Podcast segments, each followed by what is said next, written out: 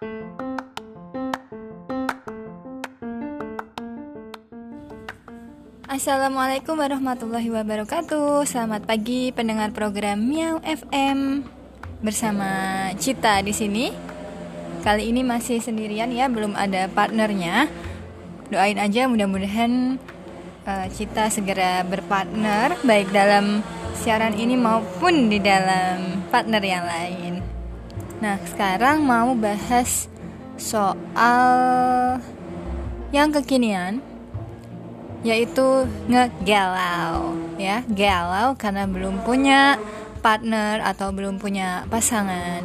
Yang kalau saya dengar ya dari orang-orang yang sudah menikah mereka tuh ngelihat orang yang galau itu kayak aduh ya ampun ngapain sih masih galau-galau? gitu ya. Cuma bagi yang masih lajang yang masih merasakannya? Kayak yang iya apaan sih? Kan kalian udah nikah kalian nggak ngerti aja.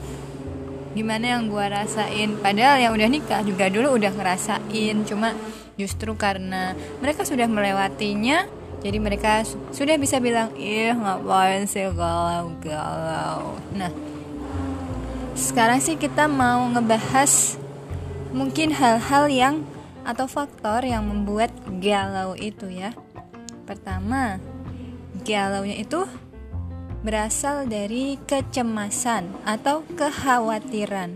Kekhawatiran untuk pasangan di masa depan. Jadi seperti masa depan gue ntar kayak gimana ya jodohnya atau kalau udah punya yang diincer nih atau yang dicita-citakan nggak mikirnya gue bakal bisa dapetin dia nggak ya gitu. Nanti kalau dia udah di, duluan nikung sama yang lain eh maksudnya nikah sama yang lain gimana gitu.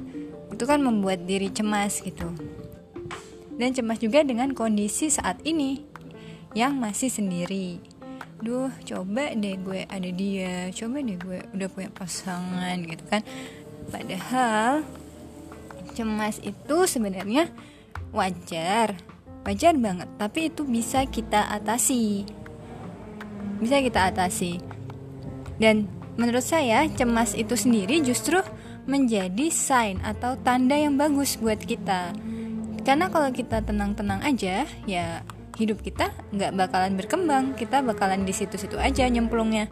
Tapi kalau ada kecemasan, itu adalah satu tanda bahwa kita harus berbuat sesuatu yang lebih. Maksudnya untuk berbuat sesuatu sehingga kecemasan itu tidak ada. Misalnya cemas karena belum nikah. Oke okay, mendingan cemas daripada kita uh, malah kesenangan nggak nikah nih belum nikah nikah terus ngerasa udah happy happy aja malah nggak ada usaha buat nikah. Padahal nikah kan termasuk ibadah juga tapi bukan berarti yang belum nikah tuh kayak harus dipojokin. Nggak juga gitu. Nah balik ke cemas ini ya. Fred